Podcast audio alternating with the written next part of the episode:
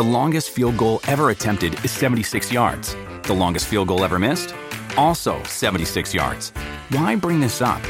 Because knowing your limits matters, both when you're kicking a field goal and when you gamble. Betting more than you're comfortable with is like trying a 70 yard field goal. It probably won't go well. So set a limit when you gamble and stick to it. Want more helpful tips like this? Go to keepitfunohio.com for games, quizzes, and lots of ways to keep your gambling from getting out of hand.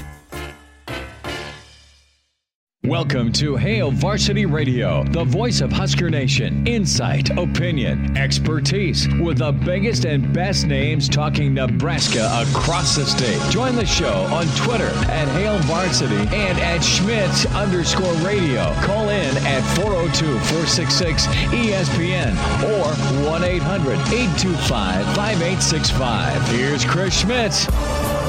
Welcome to it. Great to have you in on Wednesday. Hail Varsity Radio, presented by the Nebraska Lottery. Chris Schmitz, Elijah Herbal. We are loaded up. Plenty of college football to talk. Some news from a Big Ten insider to get to on what a schedule may look like. How hot is the seat under Scott Frost? Icy is what I say. What say you, Dennis Dodd? We'll hear from the college football reporter from CBS Sports and where he ranks Mr. Frost on his annual list of coaches on the hot seat. Mike Babcock going to be with us in 15 minutes from HailVarsity.com and magazine. Mike Schuhart, Shuey, will check in. We'll talk some golf with him. Pretty big time showing at the Rocket Mortgage uh, tournament, and uh, Shuey will weigh in on uh, some of the happenings in the PGA. Brad Edwards, ESPN College Football Insider, and then uh, more college football with Blair Kerkhoff. What's Blair think of uh, the season moving forward? I know that's a well, it's a day to day different opinion. If you ask the Ivy League, they have punted all fall sports up until January 1st of 2021. So uh, you can get in and dial us up at 466 3776 466 3776 800 825 5865. Find us on Twitter. Give me a follow, Chris Schmitz at Schmitz underscore radio. Elijah Herbal at Herbal Essence on Twitter. Email Chris at HailVarsity.com. And as always, follow Hail Varsity on Twitter and ESPN Lincoln. Before we get into the absurdity of the hot seat ranking, we must dive into a friend of the program, and he's with Rivals uh, Purdue, Tom Dienhart. Tom's been on the show with us uh, quite a few times over the years uh, with his time at the Big Ten and also at, at Rivals. And so Tom Dienhart is locked in, he's plugged in. We don't know what anonymous coach he spoke to, but the clock is ticking towards this 2020 season. You have mandatory workouts that are supposed to get going here the 13th of July for Nebraska. That's just Nebraska, Oklahoma, trying to bring kids back. Maybe that's already happened. It was supposed to be in this window. There's been some other programs that have had the uh, voluntary that will shift to mandatory. And this is the latest with Nebraska potentially and the rest of the Big Ten. It is not in ink, although it sounds like the sketch has been made on Elijah's right bicep for a tattoo. See, I was thinking inner bicep actually. So you want to go inner?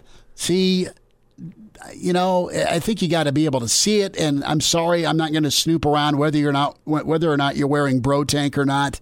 I'm not going to look at the inside of your arms. Well, that's why that's why I want it there. So it's like for me, and if you're gonna get ink, it needs to be shown off. Needs to be visible. Period.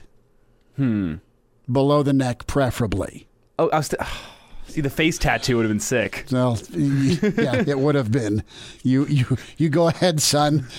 Fire that off. I work in radio. No one sees my face anyway. Uh, it's shifting, my friend. It is. That is. So uh, I will say this: the the Big Ten non conference games appear to be on the verge of being punted. I don't know if it's a third down kick, but punt has been the, the word used by Tom Dienhart. And it looks like the Big Ten is headed to be playing only a 10 game conference schedule only. Talked about this yesterday. Would you be good with two rounds of Purdue, two rounds of Wisconsin, that adds up to to 12 games, but you get my point. Do you want it's got to be worked out. If I could get a home and home with Minnesota, a home and home with Wisconsin, a home and home with Iowa, I think that'd be pretty cool. You, maybe you, you sprinkle in Indiana, you get Sparty. I don't think Rutgers is going to play football. I just don't. From a travel standpoint, you get Michigan, you get Ohio State, you do the round robin, you go 10 games conference only.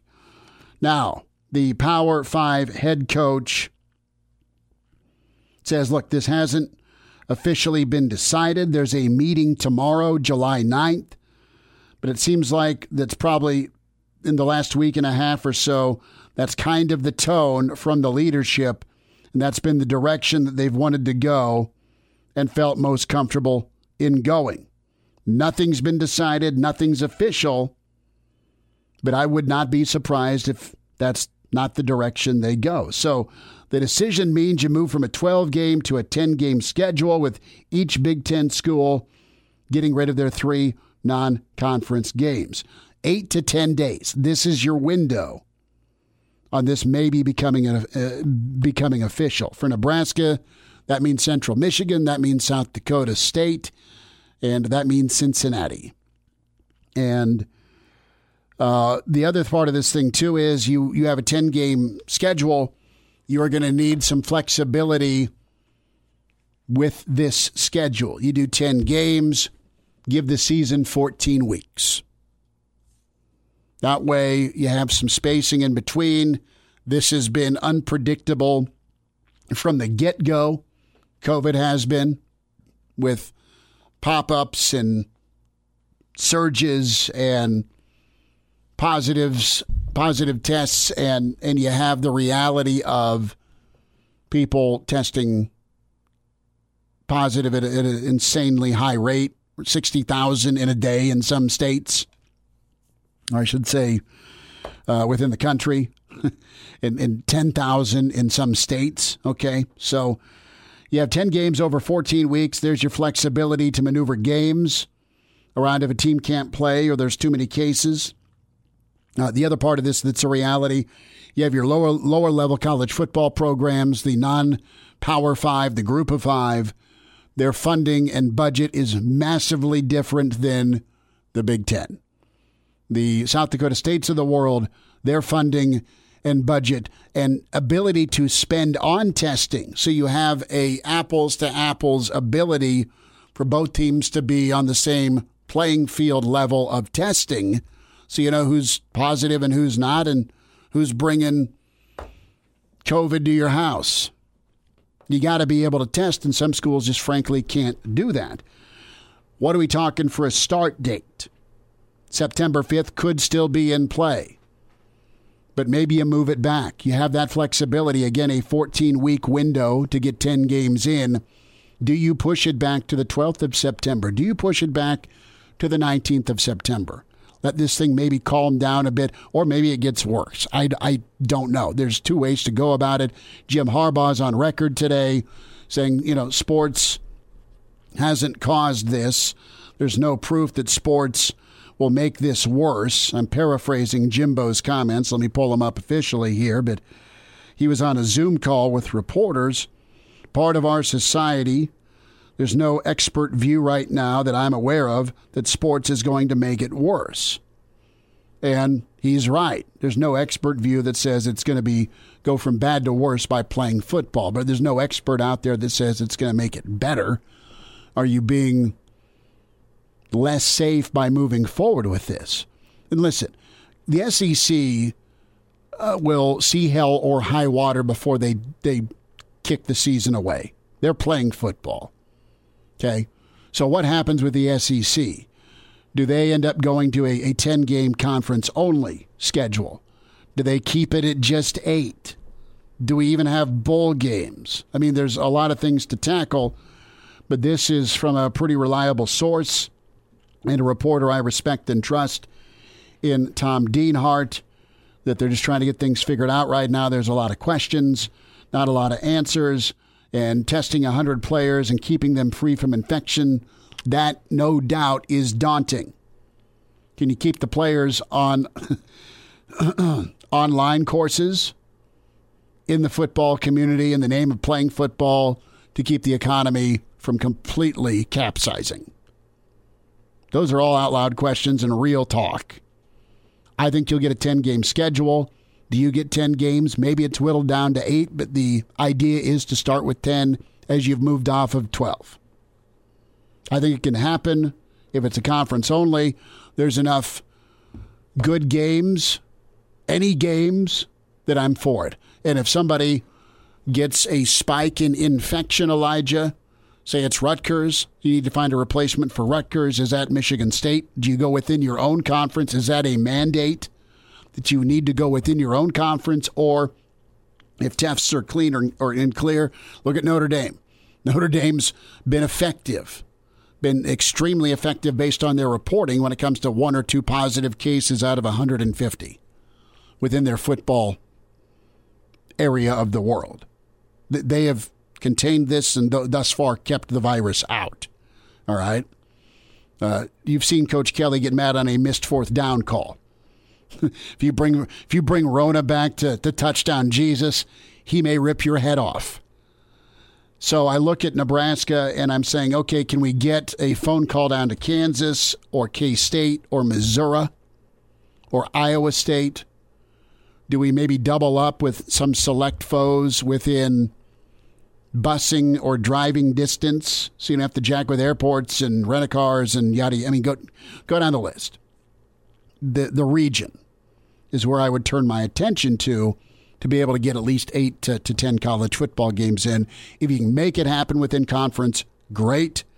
If it doesn't, you find other ways to fill that void. If we do get in ten games this season, which it sounds like that's what the plan is moving towards, I'm doing some quick math here for 14 weeks, you, you got to assume that the season's going to end Thanksgiving weekend, that normal weekend, because that's when students are going home. That's when the semester ends. 14 weeks before that is August 29th. Okay. So maybe we're talking a week zero start, August 29th. Maybe that, that's a possibility. Could be interesting to see. My other question, when I look at this, which is kind of a, a smaller question when you look at the grand scheme of things, but will a Big Ten champion be be crowned this year? Will there be a Big Ten championship game with the 10 games? Do you schedule? go Big 12 uh, method with the top two teams? Could be interesting. Or could you just go no conference game? You say it's 2020, it's a weird year. We had to change the schedule. We're not going to crown a champion this year. I think a That'd large be- I think a large portion of what your take home pay is as a league is what you get off of the bid for your Big 10 conference championship game for TV. I think a large part of that fat wallet from the Big 10 is Fox saying, "Hey, we want the Big 10 championship game in prime time on Saturday night." It's all about the dollar bills, isn't it? Well, that's why you're even moving forward from an air quote amateur standpoint of playing college football. It's a financial engine.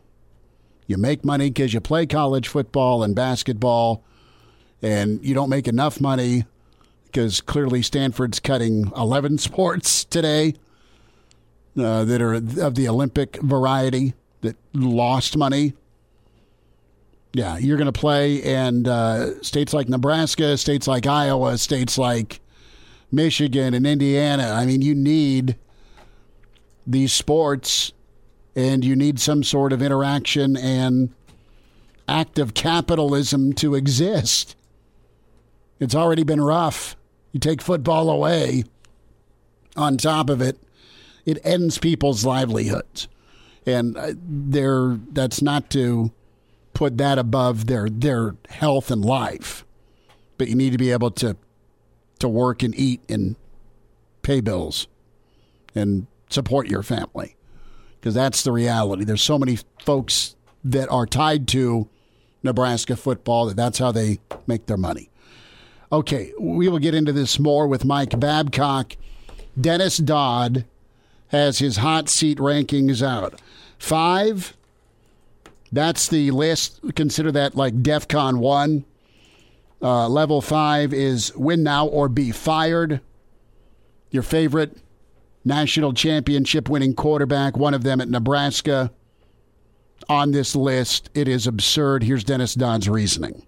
9 and 15 in two seasons. I don't think anyone expected that coming off what he did at UCF and then what he had accomplished at Oregon as well. Uh, Scott Frost is one of the smartest coaches I know, uh, I, I can't explain why it hasn't turned around to the point that their best receiver, J.D. Spielman, transferred or put his name in the portal in the offseason. He was headed towards becoming the all-time leading receiver at Nebraska. They've had quarterback troubles. They've had inconsistencies there. Uh, I don't know if the average 18-year-old athlete, five-star, four-star, you know, considers Nebraska. And I hate to say that because it's like, is it's cold up there? What have they won lately? You know, you and I know that Tom Osborne's won all those championships, going back to Bob Devaney. But Scott Frost, for whatever reason, just hasn't done it yet. And I would think Bill Moos, the AD, would have to start thinking about things if Nebraska doesn't go to a bowl game, at least coming out of the Big Ten West this year. Bill Moos and Nebraska gave Scott Frost a two year extension going five and seven. It's $10 million on top of his already seven year deal. All right. Nebraska's recruiting rankings indicate that whether they think of Nebraska or not, they know Scott Frost from Central Florida and are wowed, and they know Scott Frost from Oregon because they've been in the top 20 to 25. Dennis Dodd has been around college football a lot. He's been on the show before. This is an ice cold take that has zero backbone to it. It's, I'm going to throw a popular name out. I'm going to say hot seat. We can all say with a straight face, 9 and 15, I would have lost my backside on putting money down to that Scott Frost record in two years. I don't think there's a full grasp of the hailstorm that you walked into. Honestly. It wasn't this bad after Callahan. It wasn't this bad after T.O. left. It was a new low post Riley. That's it. Mike Babcock's next. And we're back. Fellas, think we could listen to the radio listen? On Hail Varsity Radio, presented by the Nebraska Lottery. Yes! That's awesome! Back with you at Hail Varsity Radio, presented by the Nebraska Lottery. Chris Schmitz, Elijah Herbal. And we welcome in uh, Hall of Famer, historian, author, and uh, I tell you what, you got to check out the Hail Varsity Yearbook. Incredible story from Mike Babcock in the yearbook and great coverage as we uh, hopefully get ready for a 2020 season at MD Babs on Twitter.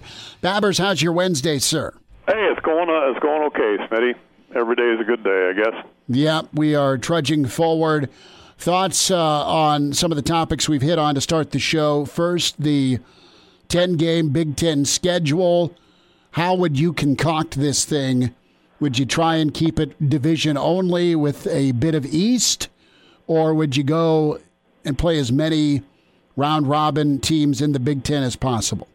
You know, that's uh, that's interesting. Uh, the, the round robin thing is, is really interesting to consider. I, you know, I'm I'm less optimistic than than you are probably about how far they're going to get into a football season if, if they get to that point. But but uh, uh, that round robin thing is kind of a that would be a curious deal. You know, one of the things uh, you, you touched on was was travel. How are you going to do that? Um, in the safest way possible. And then when you go on the road, where are you going to stay? I mean, uh, uh, is it going to be out and back the same day, kind of a thing, or or uh, um, you're kind of at the mercy of uh, the the safety precautions taken by uh, hotels or wherever you're going to stay when when you go on the road?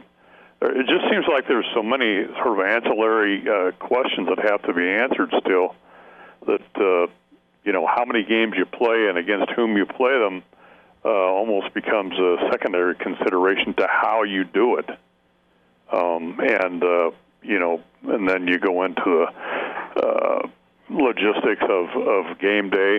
Uh, how many fans do you let in? If you let in, in any fans, and and uh, you know how you go about uh, just putting things together. The, those are the questions that I that I that I look at uh, more so than than uh, who you know how the schedule is going to look.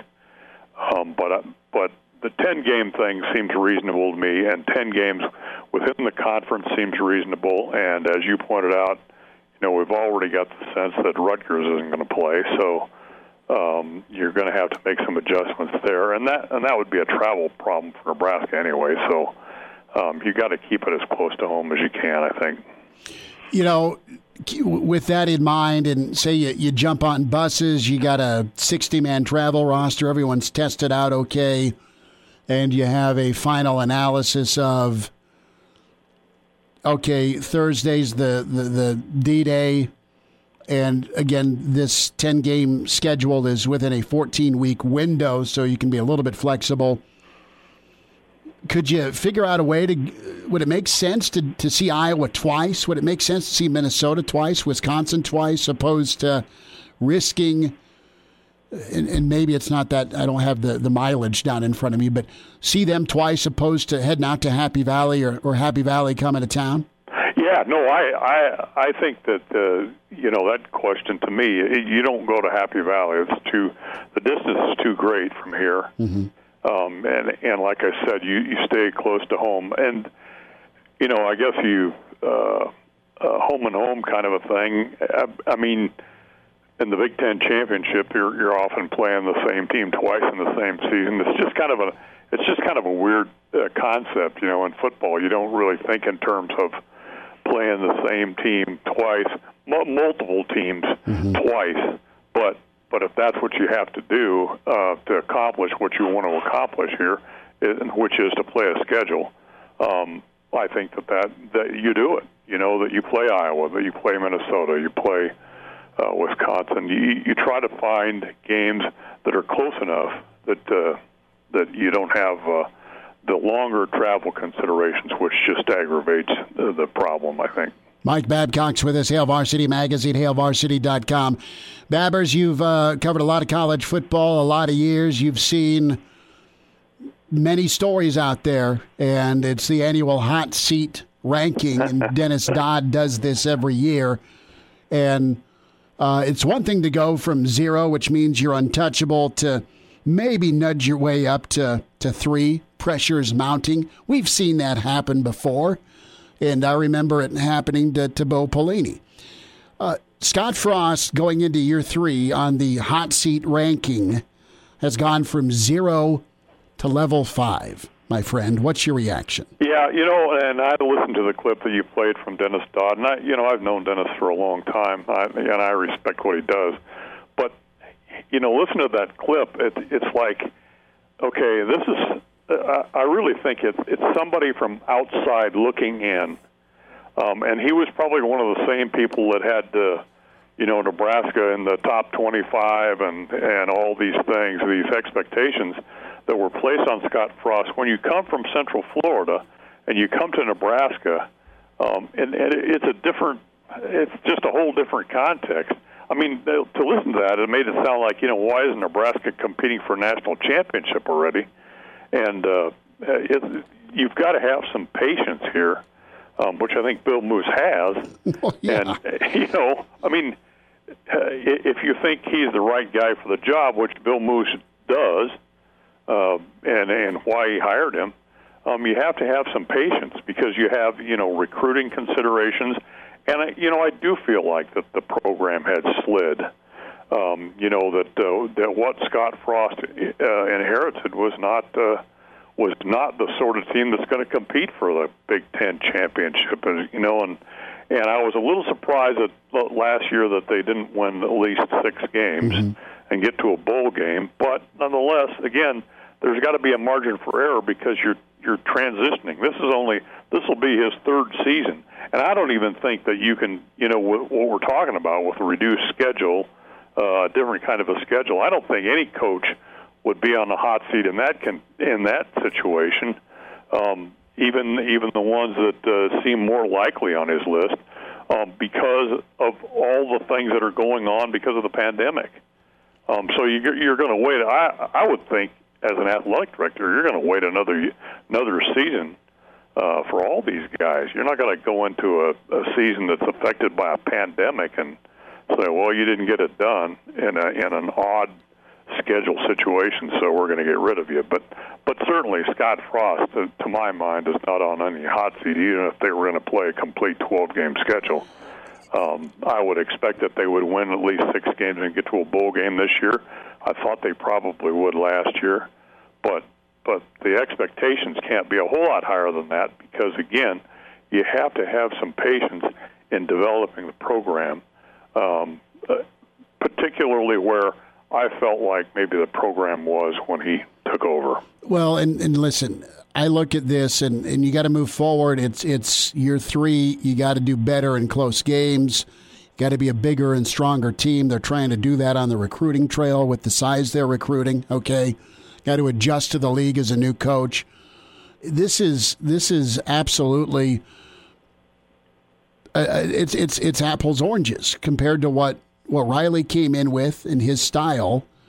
Okay, and it was a Pac-12 type type style, but he he inherited the program that was a hell of a lot closer to getting to a Big Ten championship game than Scott came into. I mean, the way just things were, the win totals, the, the, the margin of loss. I mean, it was just, and from a culture standpoint, I mean, I'm to stand up and say that. I mean, I think you had a, a different way of doing business here with Mike, and, and Mike's way of doing business out of Oregon State worked, worked for a lot of years. It's just different here.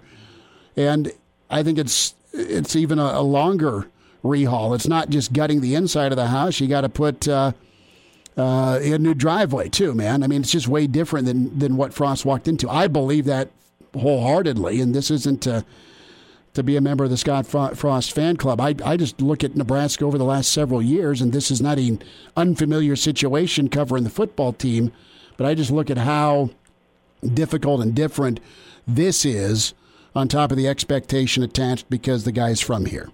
Well, yeah, that that's true, and and also, you know, you talk about Mike Riley and uh, Oregon State, and and Scott's, you know, development came at Oregon mm-hmm. as a coordinator. I mean, he, again, it's different. That conference is different than the Big Ten, uh, just as Central Florida was. So there's adjustment there as well, and and you're trying to you're trying to put your system into some something that uh, is a much different uh, context than where it was uh, when you were a head coach and where it was when you were an offensive coordinator. Um, and I, I just think that it's going to take time. Uh, you know, I he's not on the hot seat. That's not a, mm-hmm. uh, you know, I guess that's to generate some interest or generate some discussion or whatever. But the, the you know that's not the case. And I, you know, I don't think it was fair to Nebraska and the re- the recruiting comment either. You know that four and five star players are not going to come here um, because I think that again you have to give it some time and get this staff and see how this staff approaches things. And I think think they've gotten some four star guys, and you know they've been aggressive in their recruiting. And uh, I, I just think that it, you know a lot of uh, most of what he said was was inaccurate. Mike, what would it take for Scott Frost to be on the hot seat, in your opinion? Well, uh, burning okay, a picture so, of Devaney. Uh, yeah, let's let's let, let's let's put theoretical that they played 12 games and you know had your regular season this year, and and you went like three and eight or, or, or three and nine, I mean, mm-hmm. or uh, another four and eight, which I don't think that you know it's it's not going to be that way. And even then, I don't three three seasons is not enough. I mean, you you okay? If I'm going to put a number on it, and this is just arbitrary, but at least five, you know, mm-hmm. at least five seasons. You've got to have the opportunity to see where things are because then you've gone through uh, a, an entire class of recruiting cycle, even if you're redshirted guys, um, and and you can see. Do you see development there? Do you see improvement? Do you see the competitiveness, the close games thing that Smitty said, getting it turned around? Um, that's what I look at. And not, you know, three seasons is not enough. Just not enough. Uh, four seasons is not enough. Five, okay, then you can start looking at things and say, okay, well, if we got four losing seasons and the fifth losing season, we gotta we gotta get things going here, or or uh, you know, some changes need to be made. But you know, I don't think you get an extension after one year, and the athletic director is thinking that uh, you're going to be on the hot seat pretty shortly. Mike Babcock's with us at MD Babs on Twitter. Babbers, fun discussion today. Thanks for the input and insight today. Hey, great talking to you. Be safe, guys. All right, you too. Mike Babcock with us. Mike Schuart's going to check in Wilderness Ridge. Brad Edwards on the way. Blair Kerkhoff to come next hour on Hail Varsity Radio. And now. And now, back to Hail Varsity Radio. Brad Edwards coming up. We'll get into the college football schedule look, what it could be. And Blair Kerkhoff will join us, Chris Schmitz, and of course Elijah Herbal, Hail Varsity Radio. Let's head out to Wilderness Ridge. We say hi to Mike Schuart, and uh, Shuey can get that swing fixed, or uh, just show you where to tee off, man. Shuey, how are you? I'm good. How are you? I am good, brother. And uh, we had a heck of a good time out at Wilderness uh, uh, Fourth of July weekend, brother. Uh, number sixteen was a little bit abusive, but it can be like that. Yeah, it can. There's not a lot of bird- not a how lot of sympathy you in your voice. Uh, you know, I think we I, we had two birdies, and I think we had a lot of pars and more bogeys than we like, but no snowmen. No snowman. That's good. That's always good to keep off the card. You never want a snowman on the card. and the, the vodka lemonades tasted immaculate. So Oh yeah. Hey, I got to ask you here. You said Bryson DeChambeau take it to the bank, and uh, Bryson DeChambeau took down the Rocket Mortgage Classic.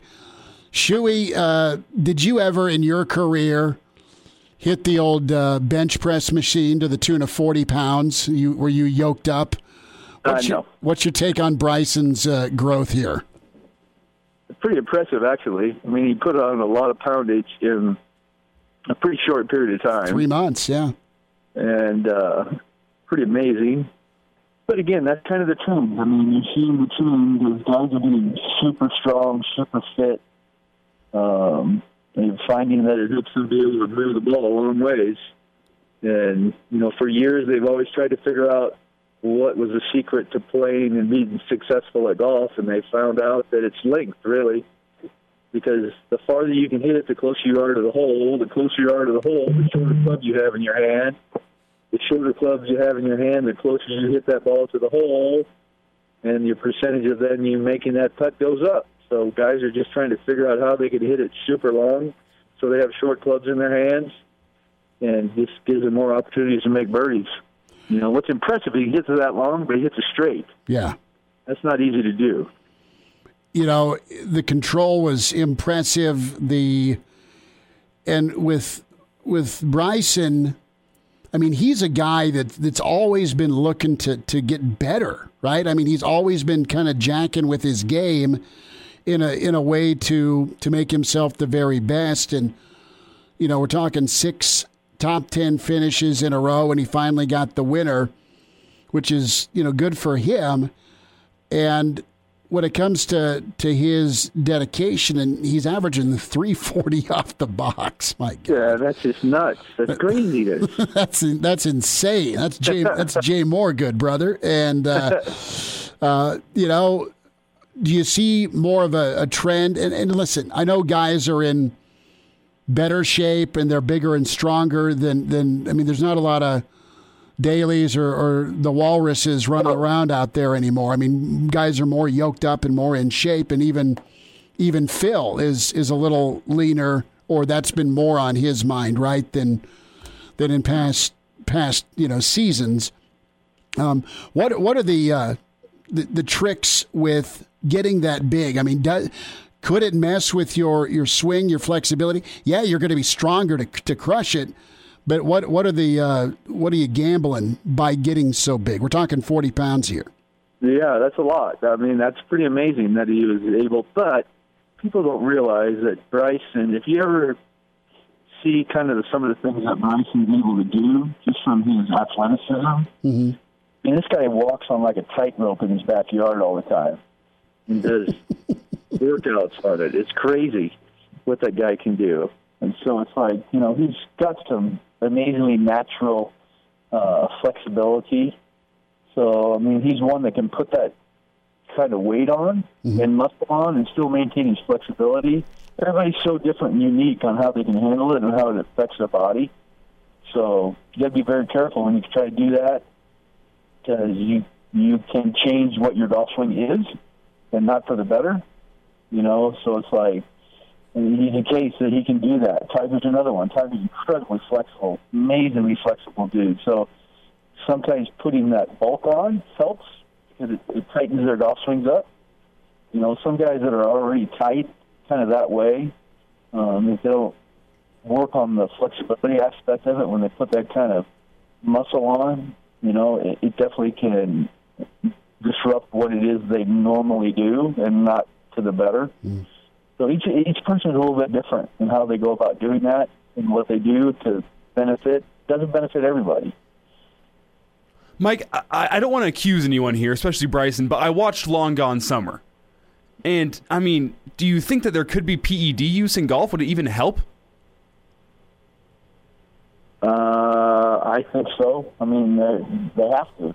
I mean, that's they help in everything because what just all other sports, what what's it doing? Helping with growth, which is speed, uh, which is power, which is muscle. So golf has all those attributes to it. So I think guys use that, no question. Okay. Mean, a lot of money out there, you know. If you're not getting tested for it, why wouldn't you use it to try to make some of that money? No, and uh, that's the that's the, the counter to it, right? Is if it ain't illegal, is it wrong?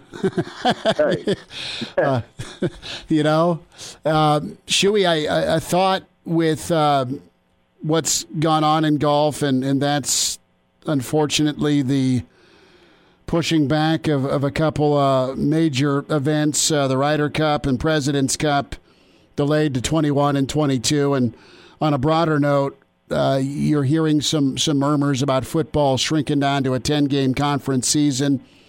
As we talk to you on Wednesday here, uh, what's your uh, outlook like here for for golf and and also kind of comment here on on football here?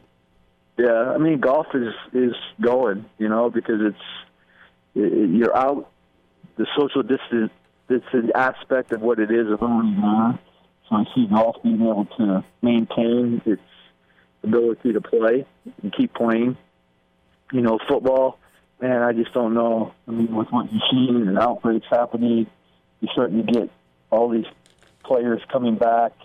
I just don't know how it's going to happen without outbreaks happening. It happens all the time. It's already happened. You look mm-hmm. at, you know, practices that they had. What was it? LSU had 36 guys come down with it. So it's like, so it's not going to not going to happen. I mean, so it's, I just don't see how those type of events can be held. Just like the Ryder Cup. I mean, I don't think it's a problem to play the Ryder Cup, mm-hmm. but no fans, that wouldn't be the Ryder Cup in my opinion. That would be a whole different animal. You know, you got to have the fans at the Ryder Cup. That's what it's about. It's about our country against your country. You know, the fans are part of that. You know, that's not just a players only type of event. I mean, that's a country versus country, and you need the fan support. So I can see why they would would postpone that so they could at least have the best chance to get fans there. You know, college football is kind of the same. It's like I just don't. It'd be so different. Guys kicking a field goal at the end of the game with nobody in the stands and nobody saying a word. That would be so weird. Shuey, uh, a thought here about 15 seconds. Uh, Fit Fridays uh, hours and folks uh, when they when they can come check you out. Yep, they can come. Fit Fridays are for usually three to seven. Um, gotta make sure you call at a time. Um, you can go to our website and kind of get an idea of who's going to be there, what's going to be there. So, uh, key is always getting an appointment. Uh, so uh, can't just show up. Got to make an appointment, and we can get you fit up with anything you kind of want. Get your game right. There we go. Mike Schuart, Wilderness Ridge. Shuey, we'll talk next week, brother. Be good. Uh, you too. Thanks for having me. And now. And now, back to Hail Varsity Radio. One final time this hour, Brad Edwards coming up, ESPN College Football Insider, College Game Day. Blair Kerkhoff, Kansas City Star next hour. Chris Schmidt, Elijah Herbal. Reminder about your friends at West Blue Realty. 2020 could be the year you make a move. West Blue wants to help out with that. They specialize in residential home sales in Lincoln and surrounding communities. They can help you make that transition for a limited time. You mentioned Hail Varsity and West Blue can provide you up to $1,000 on the closing of your next home purchase. Give Tom Luby a phone call. Tom can help out at 402 540 3768 or Kelly Hofsnyder. Kelly, there to help as well at 402 202 2312. It pays to work with West Blue. Uh, WestBlueRealty.com. And do you have some agricultural land? Uh, if so, listen, they can help out uh, selling some of that ag land you have. They have an auctioneer. They can handle live auctions, sealed bids, and general land listings, and they sold land in different parts of the state of Nebraska, Seward, Otoe, and Lancaster counties. They can help you out. Uh, they are located. Make an appointment today, 1120 K Street, Suite 200. So, lots to get into. Harbaugh's thoughts with Brad Edwards, the Ivy League's decision on fall sports. What's it mean for football in the Power Five, if anything? And some hot seat thoughts as well. Good stuff from Babcock on that. And we played the uh, snippet from Dennis Dodd. Dennis just seemed so out of touch, so far away as a national college football guy it's a no-brainer to go in on Dodd on, on Coach Helton, USC. First two years, guy went to 11 and 10 win seasons. He's backed them up with a couple of five and sevens. Chip Kelly, outraged by players. He, he is clearly miserable coaching in college again, or at least guys haven't bought in, right? Or he's not adjusted. And then some of the other dudes on the list, they're from no name programs. Connecticut, Tulsa. I'm forgetting the other. But just to, to include Scott Frost on that list as a as a hot seat to go from a guy that was untouchable to win now or you're done is idiotic. It's absolutely an idiotic take. And you know, Bo Pelini got pissed off when his name was mentioned with the hot seat. There's a little paranoia there. It was ticked off. He didn't like it. I, I get it. I'd love to hear Scott Frost's take on this. Well, to me, it just sounds like Dennis Dodd got his source on this from like some angry Iowa fan on Twitter. It just it just doesn't seem like he or he got it from the wrong guy at Nebraska. Yeah, that too. I mean, it just it does. I mean, even like the Spielman thing. He said, "Oh, you, you lost your your leading receiver because Where he didn't like the results." Been? Yeah, Spielman was gone the minute spring football got canceled. Yeah, he was one gone. Google the, search. He was gone the minute he took his leave of absence. Man, he wasn't coming back. One Google search could have told you. I mean, he took leave of absence because of mental health related reasons. Yeah. And he's gone. I mean, wasn't a surprise to anybody, and it's not because of the results on the field. And his recruiting take is a joke. It's not that Nebraska has been knocking on a championship door. They haven't. But it's not like they haven't recruited well under Frost. I know there's been attrition. But specifically the last couple of classes, on paper, right? They've recruited well. And we'll see how that uh, that production from paper makes its way to the field here for 2020 if we get a 2020. Welcome to Hail Varsity Radio, the voice of Husker Nation. Insight, opinion, expertise, with the biggest and best names talking Nebraska across the state. Join the show on Twitter at Hail Varsity and at Schmidt underscore radio. Call in at 402-466-ESPN or 1-800-825-5865. Here's Chris Schmidt. In hour two, it's Hail Varsity Radio, presented by the Nebraska Lottery. Chris Schmidt, Elijah Herbal, Blair Kerkhoff coming up, Kansas City Star. Big thanks to Mike Babcock from Hail Varsity last hour. It's Brad Edwards time as we say hi to our college football insider and part of game day with ESPN. Brad, good holiday weekend. How are you? Yeah, good weekend, and uh, I guess I'm doing well. We're uh, still holding our breath, you know, every day to find out what what could come next to sabotage football season. But uh, so so far, um, nothing disastrous.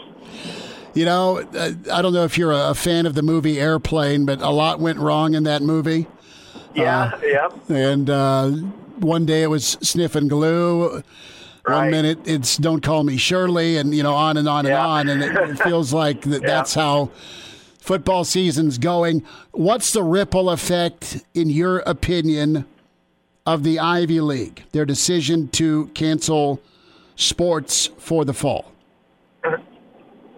I could be wrong, but I don't think that it has much of an impact on the Power Five. Um, there, there might be certain institutions in the Power Five, uh, the ones that are, are more known for their academics, such as, you know, Stanford, Northwestern, uh, et cetera, et cetera. You you you know who they are. Mm-hmm. Um, that, um, that I mean, for for the most part, don't have great football programs. Uh, that would be more inclined to want to follow the Ivies. But I, I think there's a big difference between what Ivy League sports decides to do and what Ivy League academics decides to do as far as the ripple effect on other universities. And so um, now if if Ivy League schools were to make a you know a decision across the board that none of them were going to uh, allow students on campus this fall, then I think that could have a bigger impact on football season, to tell you the truth, in that I think there would be a bunch of universities that would feel inclined to do the same thing, you know, to follow suit with the Ivies there. And if they did, then um, I, I think there would be a whole lot of people who would say, look, if you're not going to let them on campus to go to class, then you can't have them on campus playing sports. So uh, that, to me, might be more dangerous to the uh, to the future of the 2020 college football season as far as something that the Ivy Leagues you know might do that would uh, have a ripple effect with the Power Five. Brad Edwards with us from ESPN. Brad, a thought with uh, the SEC. A, who's the SEC going to listen to with the when it comes to to the medical community? Are they going to listen to their own medical experts? Is there a do they turn to a Birx or a Fauci with a okay, here's how you can play football? B there's talk about the Big Ten just slimming things down to just a 10 game conference schedule. Would the SEC be willing to do that? Or, or is that where, where you think they could lean? Or do you have any clue? Um, I, I think I'd be lying if I said I have a clue. Um, what I would think the a factor here, as as you know, teams discuss, you know, how much of the season that they might be inclined to play. Now, uh, first of all, let's let's not forget that um, you know that when it you know when it comes to matters of um, matters of doctors and all that. You know, I mean, it, it's not like there's any doctor that's going to make a decision for a whole conference. I don't think, anyway. I, I, I think that the teams would do the same thing that they do in the regular season, which is that they're go- going to allow their team doctors mm-hmm. to make these decisions about what's best for them. And uh, you know, maybe there would be within a conference there might be a you know a meeting of all the doctors representing the different teams, and something could come out of that but I, I don't think that any doctor nationally is going to have an impact on, you know, what uh, any one conference decides to do by itself. Certainly not, you know, not the SEC. Um, what was the second part of it you asked me? No, about the non-conference schedule, about yes. get, maybe getting rid of it.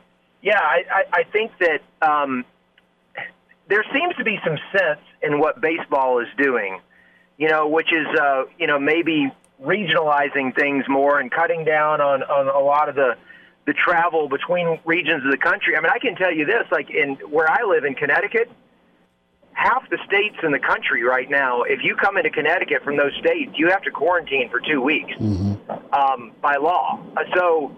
Um, I, I think I think there's going to be. I mean, unless things change in the next couple of months, there, there are going to be a lot of states that are going to not not want their teams to be traveling outside of the region because of stuff like that. So uh, that could have an impact on non-conference scheduling. And I, I, you know, I think when we were talking about this last week, I had mentioned that um, I could see the possibility that that some of the non-conference games or some of the matchups could switch from being something that were you know kind of cross-sectional to becoming more regional, where you might get rid of a, an opponent from across the country and schedule someone who was more in your neck of the woods uh, from a different conference. And uh, so I, I think, you know, I think that's a part of it. Um, and uh, I, I do think that, um, you know, going forward, that the, the big question that these teams have to ask relative to this idea of, you know, do we restrict this to conference games only, is the financial impact. I mean, we all know that, you know, not being able to have a full stadium, not being able to sell all the tickets, has a financial impact. The question is, where's the break-even point? You know, at at which um, the attendance justifies all the other costs of operation for a home game.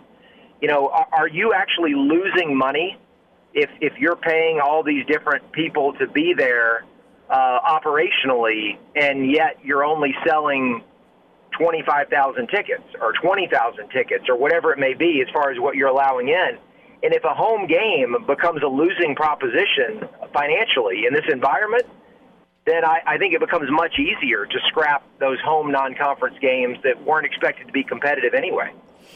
That's the the thought here on the Big Ten's perspective, and uh, Tom Dienhart uh, was able to, to get in contact with a with a Power Five coach, and there's no name attached to the Power Five coach, and there's nothing in ink with the Big Ten. But next eight to ten days after a meeting tomorrow, it sounds like, per Tom's report, that listen, uh, the Big Ten will shrink it down. They'll get rid of the non-conference games.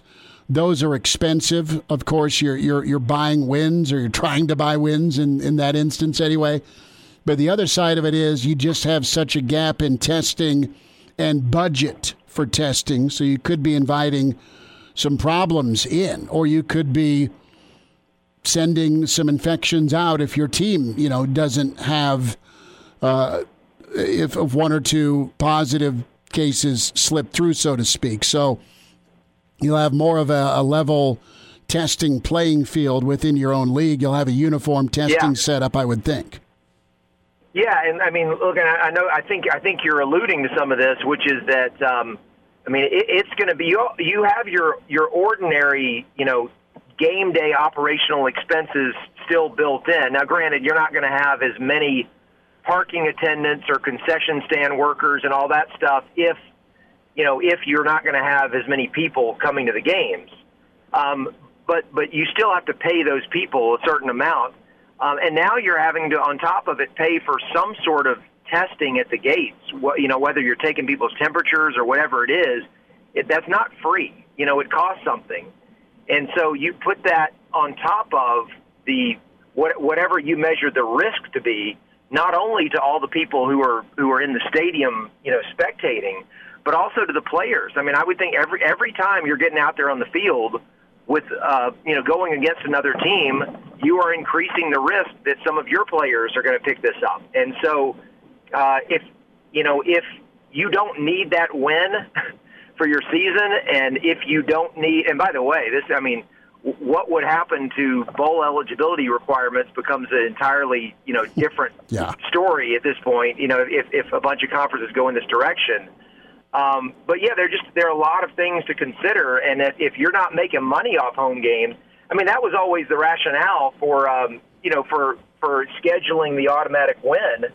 Um, is is either okay you're you're making X amount of money every time you have a sold out home game, uh, and you're going to give some of it away to these people to just come you know come take a bunch of hits, uh, or you desperately need that win to become bowl eligible if all that stuff is kind of on the back burner, then yeah, I think it becomes more likely that that type of stuff could happen. I want to go back to a, a shrunken regular season schedule with no non conference. With the SEC, would they just fill up the schedule regionally, or would there be that round robin attack? Or would you play some teams a second time, could you foresee that within your own division? Could you see Auburn, Alabama twice? Could you see Ole Miss, Mississippi State, uh, home and home to get to 10 if you don't want to cross over completely east versus west? Yeah, I think it, it depends on what you're trying to gain. Like if, if it's more of a concern about, you know, not exposing – uh, your players or, or fans or whomever to you know people from other regions, if that's the concern, then then you could still play 12 games. And and if and if that's you know if that's still on the table, playing 12 games, just not against the teams that you normally would, then yeah, if you've got a you know a seven team division, you could play home and home against everyone, and there's your 12 games.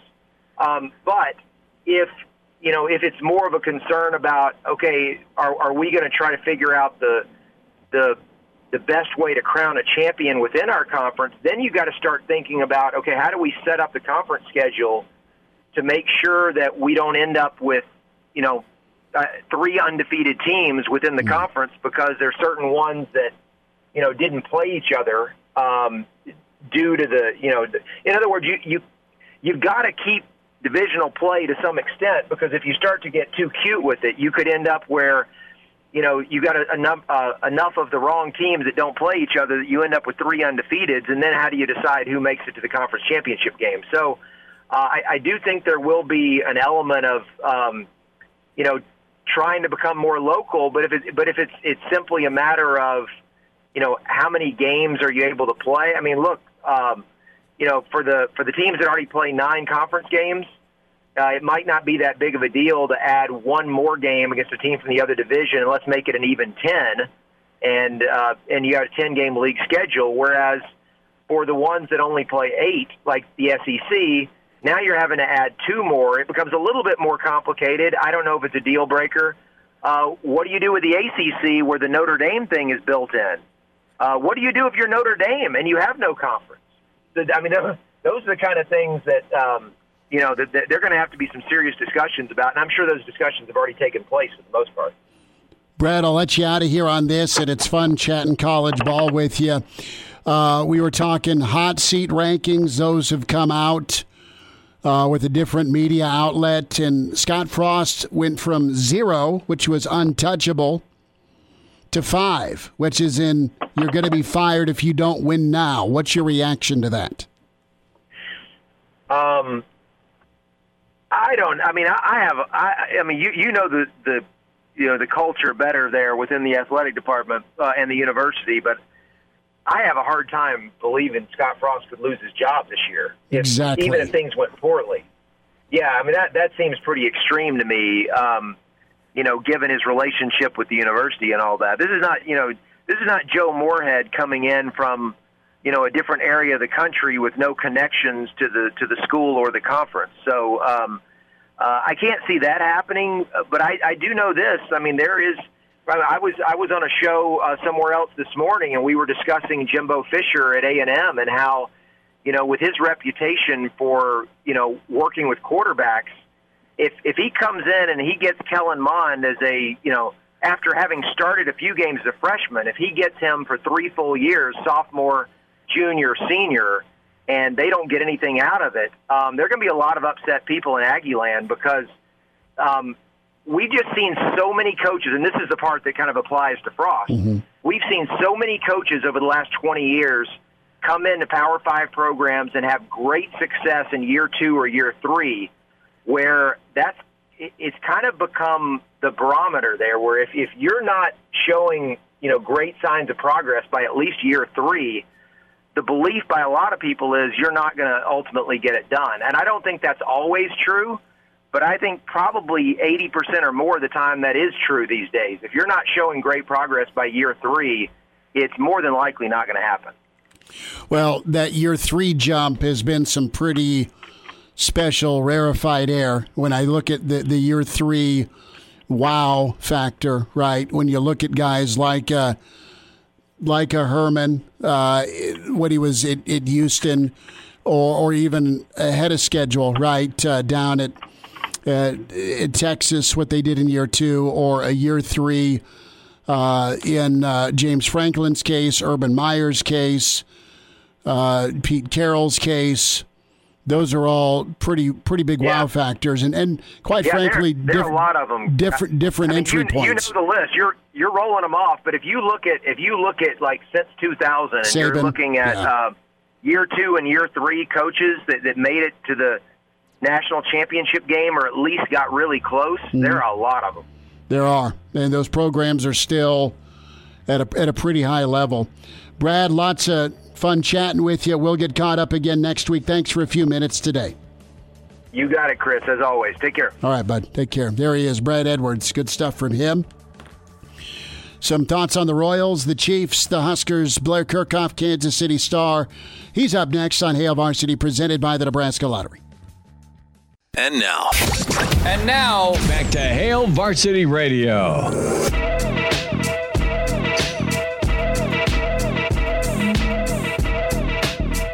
Back in, it's Hail Varsity Radio, presented by the Nebraska Lottery. A few minutes talking uh, with Blair Kerkhoff, Kansas City star at Blair Kerkhoff. On Twitter's where you follow him. Blair, good to spend some time with you. How you doing? I'm doing great, Chris. I hope you are too.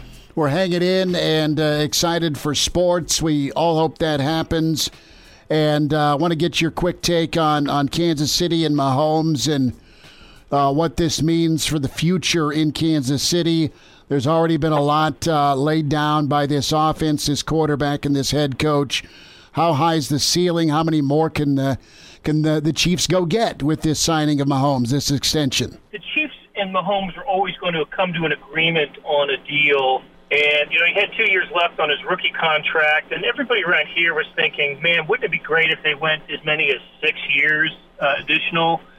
And the fact that it went to 10 just well, it's got everybody around here uh, giddy as all get out. It's it's, it's remarkable. And um, how many more can they win? Well, I, I think the you know the, the the best opportunity is going to come in the next few years because the way the contract is structured, you know, there's flexibility and it's a little bit backloaded, and there's going to be room to to sign the the stars on the the current stars that deserve raises and um, I, I don't think they're going to have a problem with keeping you know their star players happy for the next few years. And and you know how it is in the NFL; it turns over, and it'll turn over just like it did in New England with uh, with Tom Brady and um, in, in other places. But uh, but but for the foreseeable future, I you know the, the Chiefs are a pretty pretty big favorite to to win it all again going into 2020, assuming there is a 2020 season. And um, and, and I don't think you know, we'll see what we'll see how things unfold. The Ravens are great. Uh, Houston Texans are really good. There's there's some you know the, the, the Patriots now with Cam Newton. There's there are others um, to, to look at, but the, the, the Chiefs clearly go into next season as the favorite. And um, and uh, you know I know we're we're all dealing with the health and safety issues right now, but at least in Kansas City on Monday, and then it and then it kind of uh, bled into Tuesday people in Kansas City are just as happy as they, they could they could possibly be for, for, for Mahomes to commit for as long as he did. Blair Kerkhoff's with us a few minutes. Uh, Hail Varsity Radio at Blair Kerkhoff on Twitter, Kansas City Stars, where you find and read Blair. What's your outlook for the Royals in this shortened MLB season? You know, um, if if the season comes off um, as scheduled, the the 60 game schedule, the teams that were um, th- that we all thought would would struggle, uh, and the Royals being one of them, based on what's what's happened the previous two years, they've over 100 losses each time. You know, they, they go from basically a zero percent chance of, of making the playoffs to you know a chance to make the playoffs, to be one of the we'd be one of the five teams that makes the American League playoffs. Now, the, the the reason for optimism in Kansas City is not just the shortened season, which helps, I think, the underdog's chances, but um, the fact that the season's going to be delayed for as long as it is, and that's going to help the, the, the Royals with players who were injured last year, didn't get to finish last season, and may have been sort of, um, you know, not 100% going into this year if the year had started when it was supposed to. And I'm thinking Salvador Perez and Alberto Mondesi in particular. So you get those two guys back, and of course Perez is dealing with COVID right now, but he's mm. expected to be back by the, the first game. But you get you put those two guys into a lineup, and the, the, the Royals have drafted so much college starting pitching over the last three years that you know these guys are probably closer uh, to the big leagues than um, than, than other than the normal draft class that would sprinkle in high school arms would be. There's some optimism that this team can be at least part of the race in a 60 game season, um, you know, toward the end. And then if that's the case, anything can happen. Um, so, you know, look, baseball is, you know, they're having their issues. They're having, they're running into some, some road bumps right now with, with the restart. But the Royals are young, relatively speaking. They're they're really having to taken the right attitude toward um, uh, towards a restart. They have a new manager in Mike Matheny, a new owner in John Sherman, and they're just, you know, they're the ideal. They're, they're handling this in an ideal way, and that's more than it can be said for other clubs. Blair, I want to go to college football, and uh, it sounds like the Big Ten may go to an, a, a 10 game league schedule only. What are you hearing out of the SEC? What are you hearing out of the Big 12? And if things get sideways for some regions, could you see an impromptu Nebraska KU meeting or a Nebraska Iowa State or even a K State Nebraska matchup, assuming we can all move forward? Yeah, wouldn't that be great? Whatever circumstances bring Nebraska together with its old old rivals from the from the Big Eight, I, I think would be lovely. Um, you know, what, what one thing I'm hearing, Chris, is that there is increasingly there, there's increasing difficulty in, in Power Five or automatic qualifier five comp those teams um, with their non-conference Power Five leagues. If they're FCS schools or Group of Five schools don't have the budget for testing that uh, that the Power Five schools do. You know, how, how could that happen? You, you know, how could if you're Blair, we're losing. Blair, we're losing you, bud. Okay, we got you back. So the the group of five schools and the FCS schools may not just may not be able to afford to test as often as the Power Five schools do. And if you're if you're a Power Five school, do you want to run that risk? And I, the answer is clearly no.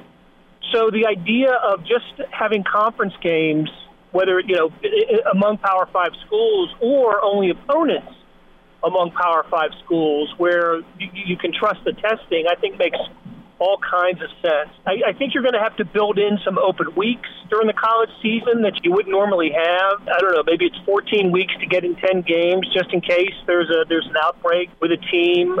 It's I'll tell you, we're already seeing the issues with restart the, the, the restarts with baseball, with MLS soccer, with the NBA. There are already problems there. I mean, everything is still scheduled to restart, but I think college football can kind of kind of go to school on what they're seeing in the professional sports and act accordingly. And that is to you know make sure that there's enough room on the schedule on the calendar to, to to get in as much of a season as they can get in. And we've seen some of that with with the major conferences pushing their their conference championship games back an, an, extra week just to give the to allow the schedule to breathe a little bit. Blair, uh, a national writer comes out each week, I should say each season, with a hot seat list. I chuckled at it because I clicked on it and, and I read it. Not far below Coach Helton at USC or Coach Kelly at UCLA comes Scott Frost, and it's more of a, a win, win now mandate listen, the first two years uh, versus expectations on opposite ends of the spectrum. That said, there's still a lot of confidence around Nebraska in, in Coach Frost. I think they're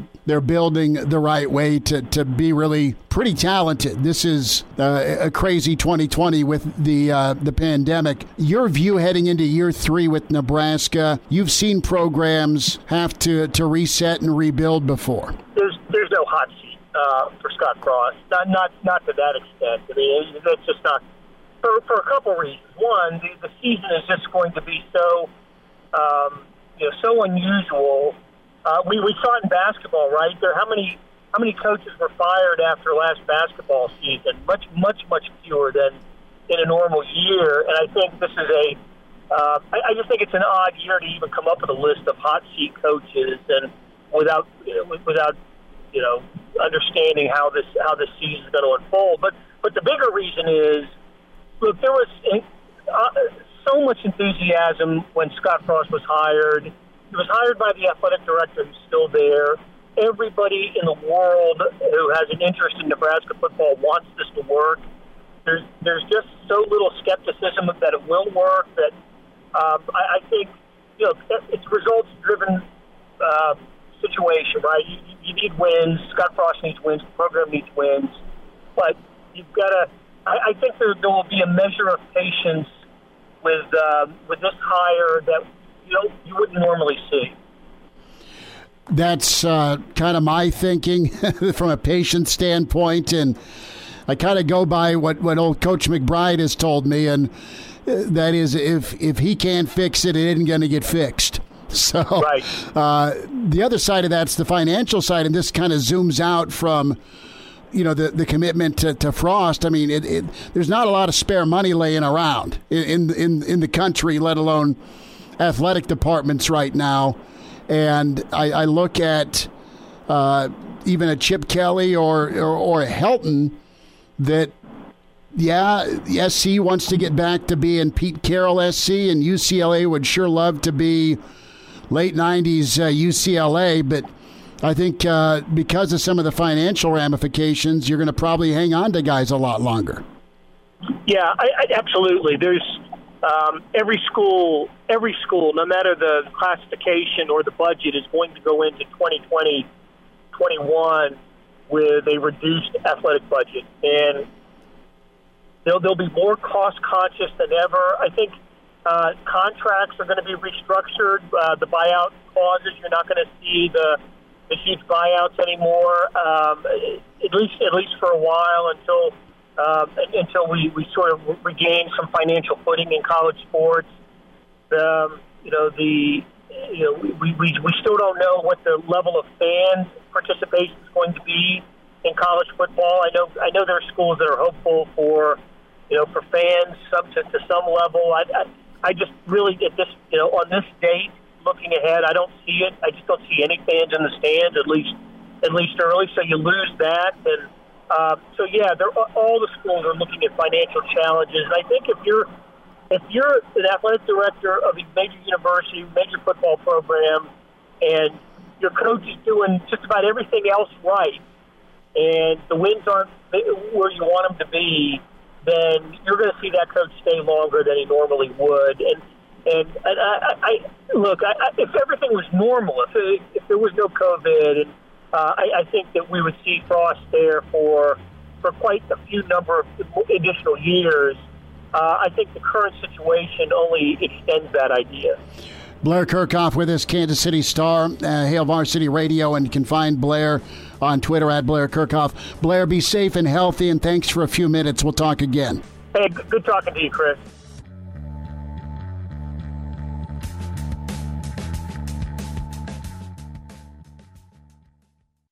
And now. And now, back to Hail Varsity Radio.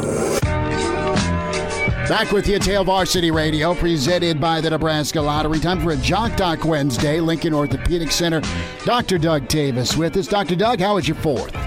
Hey, we did great, Chris. You know, just nice hanging out around home a little bit, and, and uh, you know, different kind of a Fourth of July, but it was great. It was good, and uh, that's awesome to hear. And soon enough, we we hope to get some football. We hope to get some NFL. Dr. Doug, has Pittsburgh call you? Or are you going to take snaps next year for the Steelers quarterback? Uh, we're, uh, we're they're hoping that it isn't that. They're, that's for sure. Um, but uh, with both of those guys, Rudolph and Roethlisberger, both coming back from injuries, uh, they got to be a little concerned, I guess. Uh, yeah, they are going to uh, get the old crystal ball out, and let's see if Kordell Stewart has some eligibility left, right? Um, uh, when we look at, at Mason Rudolph and, and Big Ben, I mean, two different types of injuries, but man, Mason Rudolph's was a, was a dislocation. Touch on on that, and then Big Ben. I mean, I know he avoided Tommy John, but he had a lot of work done on his elbow. What are both of these quarterbacks up up against to get back at it?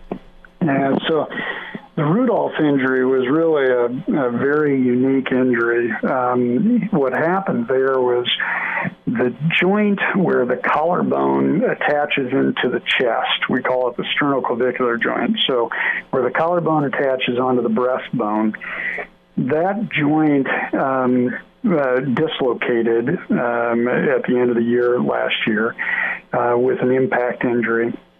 And what happens is that the collarbone will slip behind the breastbone um, when it dislocates. It doesn't come out the front, it goes backwards. And unfortunately, um, you've got some big things back behind your breastbone, like your heart and your aorta and uh, some of the other uh, uh, structures that are critical nerves and your esophagus and things like that. So uh, it's a really, really dangerous injury. It can actually uh, be one of those things that's life threatening. Um, but in his case, um, you know, it, it turned out it didn't hit or do anything bad to the to the major structures back there. But he still had to have the corrective surgery for uh, that particular injury. You know, and it was his non-throwing shoulder, but still. Uh, when it comes to reconstruction slash cleanup and, and then rehab to get ready to play, this seems pretty severe, more severe than just your normal dislocation because of I mean there's extra precaution, right? There's got to be because of, of the organs you mentioned. Yeah, so the the big issue with these is um, getting back the stability of the joint, like it is with any other uh, dislocation. You're trying to create stability, uh, ACL reconstructions, uh, you know, shoulder dislocations. You're always trying to create stability, but with this one. Um, because that joint doesn't move very much, um, there really is very little actual motion in that joint. Once you get it back into position and you can hold it stable for a long enough period of time, it usually ends up being a, a good stable joint. But when you think about um, you know the fact that you know, as a quarterback you're going to get thrown down onto the ground, and you know you land on the side, uh, you know one side or the other with your shoulders, and that collarbone you know just gets gets uh, a lot of force put to it, you know, when you when you go down like that. And so, yeah, I, I mean, it's going to be a, uh, an interesting thing to see how he reacts to the contact, you know, kinds of things, uh, because it, I don't think it's going to affect him when he when he's just throwing the ball or he's handing off the ball or something like that.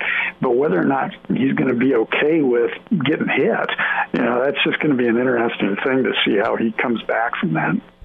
Dr. Doug Davis with us, Lincoln Orthopedic Center at Jock Doc Wednesday. We're talking both Pittsburgh quarterbacks, Mason Rudolph's recovery, and how about Big Ben uh, with his right elbow? That's his throwing arm. And this was, it sounds like a doozy of a procedure that he had out in L.A.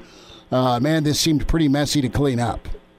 Yeah, so you know it's it's a little bit hard uh, with the information that we've gotten about Roethlisberger to really, you know, know how much was going on. We know that it didn't involve his Tommy John ligament, which is the first thing that you would think about with a you know throwing uh, athlete on their throwing arm, um, pain in the inner aspect of the elbow. I mean that's the first thing you think about. Um, but it turns out that in his particular situation, it was more about uh, the muscles that were uh, coming across the elbow, and, and he needed to have some uh, the muscle tendon repair work done. So what that probably um, is is most significant for is the the muscles that control your wrist. So when you think about uh, flexing your wrist as you're making a throw as a quarterback, those flexor muscles that that allow your wrist to snap forward those muscles are the ones that attach to the inside of the elbow. And if those are torn, then you're going to be number one having a lot of pain and number two having the weakness and dysfunction of that. And so it really has a huge effect on on the ability to throw the ball. Um, it, it um, uh, people always think about the Tommy John ligament but this is just as important and and uh, uh, would be very dysfunctional for a quarterback. When it comes to, to recovery getting back to form and, and Big Ben's been in the league a long time he's got a couple of of um, Super Bowl wins already, but uh, with his age, uh, is this a big ask for him to get back to a guy that can go win it versus a guy that can manage it? Yeah, you know, honestly, I think this is going to be one of those uh, uh, real success story kind of scenarios because um, this is an injury that um, managed correctly. Um, uh, really, I think the recovery should be very, very good. Um, it's really almost more of a of a chronic uh, uh, problem that occurs with the the you know the use over and over and over again. And when you get rid of that pain, all of a sudden you start seeing these guys, you know, doing really, really well. It's a little bit like, I guess, from that perspective, like some of the Tommy John people, you know, that two or three years they're having some pain and then it finally it lets loose, and then they come back and they go, ah, I've thrown better than I've ever thrown in my life. Well, that's not not true. They just feel better than they have for the last three or four years. Um, but you know, this one is another one where I think he probably was having pain for a long time, and it just kind of finally tipped him over the edge. And I, I think he's going to come back and do well. From a recovery standpoint, Dr. Doug Tavis with his Lincoln Orthopedic Center at Jock Doc Wednesday with Big Ben. Um, is there, you know, what point can he get going again? I know this this surgery happened late 2019 but if we get to camp, uh, should he be? How far along should he be at this point? I guess yeah, if we're talking a month. Sure, I think I think he's going to be right there. Um, he's been throwing, um, and and really uh, the reports, you know, out of the Pittsburgh uh, area that that he's throwing without pain, um, which doesn't surprise me too much. This, again, this is a repair. This is not a reconstruction, and so you know, uh, whenever you can do a direct repair of something, uh, the recovery is a little bit faster than when you have to do a reconstruction where you're waiting for revascularization of tissues and things like that. So um, I, I have a feeling Ben's going to be uh, coming on very, very quickly. Although um, I, I, think that I've read that that uh, they're going to start out um, uh, with Rudolph uh, taking more majority of the snaps, but we'll see what happens. Dr. Doug Tavis, Dr. Doug, thanks for a few minutes. Hey, thanks, Chris. looking forward to the football. Miss us? Come here, brother. Give me a hug. Bring it in for the real thing. We're on call for you. Catch the podcast at hailvarsity.com, the ESPN Lincoln app, or download them on iTunes. Saddle up, partner. Back to Hail Varsity Radio. One final time on a Wednesday, busy tomorrow. Jerry DiNardo going to be with us. It is the Pride of Chicago back at it on a Thursday. Danny Burke will be with us. Brandon Vogel will check in, and Blackshirt Husker NFLer Jay Moore. Excited to talk to Uncle Jerry, get his perspective on the old Big Ten. Going to want to hear today's show. Can subscribe, get to iTunes, or just log on hailvarsity.com for the full podcast. We get that bad boy edited down to a minute, not a minute. That'd be impressive. An hour 25. That'd be some good editing skills An hour and 25 minutes for you on your walk, on your treadmill, at the weight room, at home. If you don't want to hear the wife scream at you, put the earbuds in. We're good. I gotta say, I'm excited for that uh, that Danny Burke interview tomorrow. Gotta, you got to ask him a little bit about the, the UFC event on Saturday. Will absolutely. It's gonna be a big deal, and I mean, I, I trust his. opinion. Well, we we need more odds and thoughts, and Danny will be getting ready to uh, hit the town because he's working on another birthday. Is he now? He is the tenth. I mean, I, I, I'm not going to ask he, on the air. He may be loaded. he may have wings on or on some sort of Johnny football type swan gliding towards a swim up bar at the Hard Rock. The thing for me is like, I feel like I'd go to Vegas to celebrate a birthday, but he's already there. Mm-hmm. So I'm not sure if that's good so for he's got to treat every day like it's his birthday. I don't know. Does that like take the fun away from your birthday, or does that make like just it mm, that much more awesome? Well, we'll ask him tomorrow. I don't know the COVID restrictions between stage and distance from stage and pole. I don't. I wasn't expecting you to go that that route with we, it. We will. Well, I should have known better.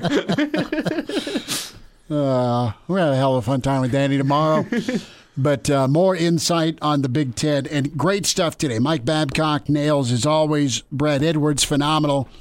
Great ideas on what could happen in the SEC. His reaction to the Ivy League. And all three guys and Elijah, you and I gave our two cents on this hot seat list. Just like utterly offended and, and we don't we don't root nor nor cheer. I'm just like, all right, Chip Kelly, yeah, probably, even though they can't afford him to, to blow him out. USC, yeah, they're looking for someone prettier and that wins more consistently. I get that. Don't care about Connecticut football. Don't care about Tulsa football. Don't care about whoever else is on the list. Maybe New Mexico or New Mexico State. I don't know. I was glad that we could talk to some people from around the country. Well, that's say- that's the point of it. You and I like- Mm-hmm. have our take. Babbers has Babbers. I know is local, but Babbers has been doing college football for four decades, and he's been doing Nebraska football. Okay, so if anyone's got like perspective on Nebraska and Bill Moos and Scott Frost, it's Mike Babcock. And this is just too soon and too stupid to include him. yeah, it's uh, it's as simple as that. And you could just hear the tone of Brad Edwards and Blair Kerkhoff go, "What? What? Like this isn't my list, bro." And, you know, Dennis Dodd's. We should probably try and get Dennis on, but the rest of the radio contingent of Nebraska is probably trying to do the same. And hey, if there were media days, we'd bump into him there. He'd tell us to bleep off if we want to do an interview. We'll talk to you tomorrow at four.